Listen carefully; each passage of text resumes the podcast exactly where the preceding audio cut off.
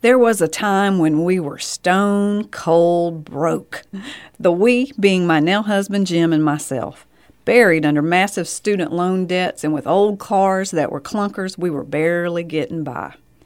When modest job offers presented themselves in Savannah, we headed south in hopes of better days. With no capital to speak of, the only place we could afford was a slumlord rental apartment in a suspect part of town. It would take some months before we could begin to get back on our feet, and the move and rental deposit left us in dire need of immediate cash.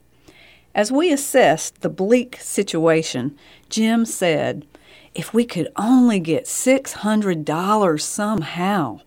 600 bucks. It seemed like a vast, insurmountable amount. It might as well have been a million. On the same day those words were uttered, my mother came to visit. Knowing the state of affairs, she arrived bearing groceries and an upbeat spirit.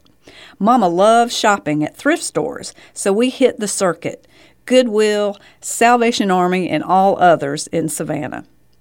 Mama scored some good loot, and Jim bought a belt at the Salvation Army. Once we got home, he called me into the bedroom and closed the door. Look at this belt, he said. It's a money belt. What's a money belt? It's a belt with a secret compartment for your money.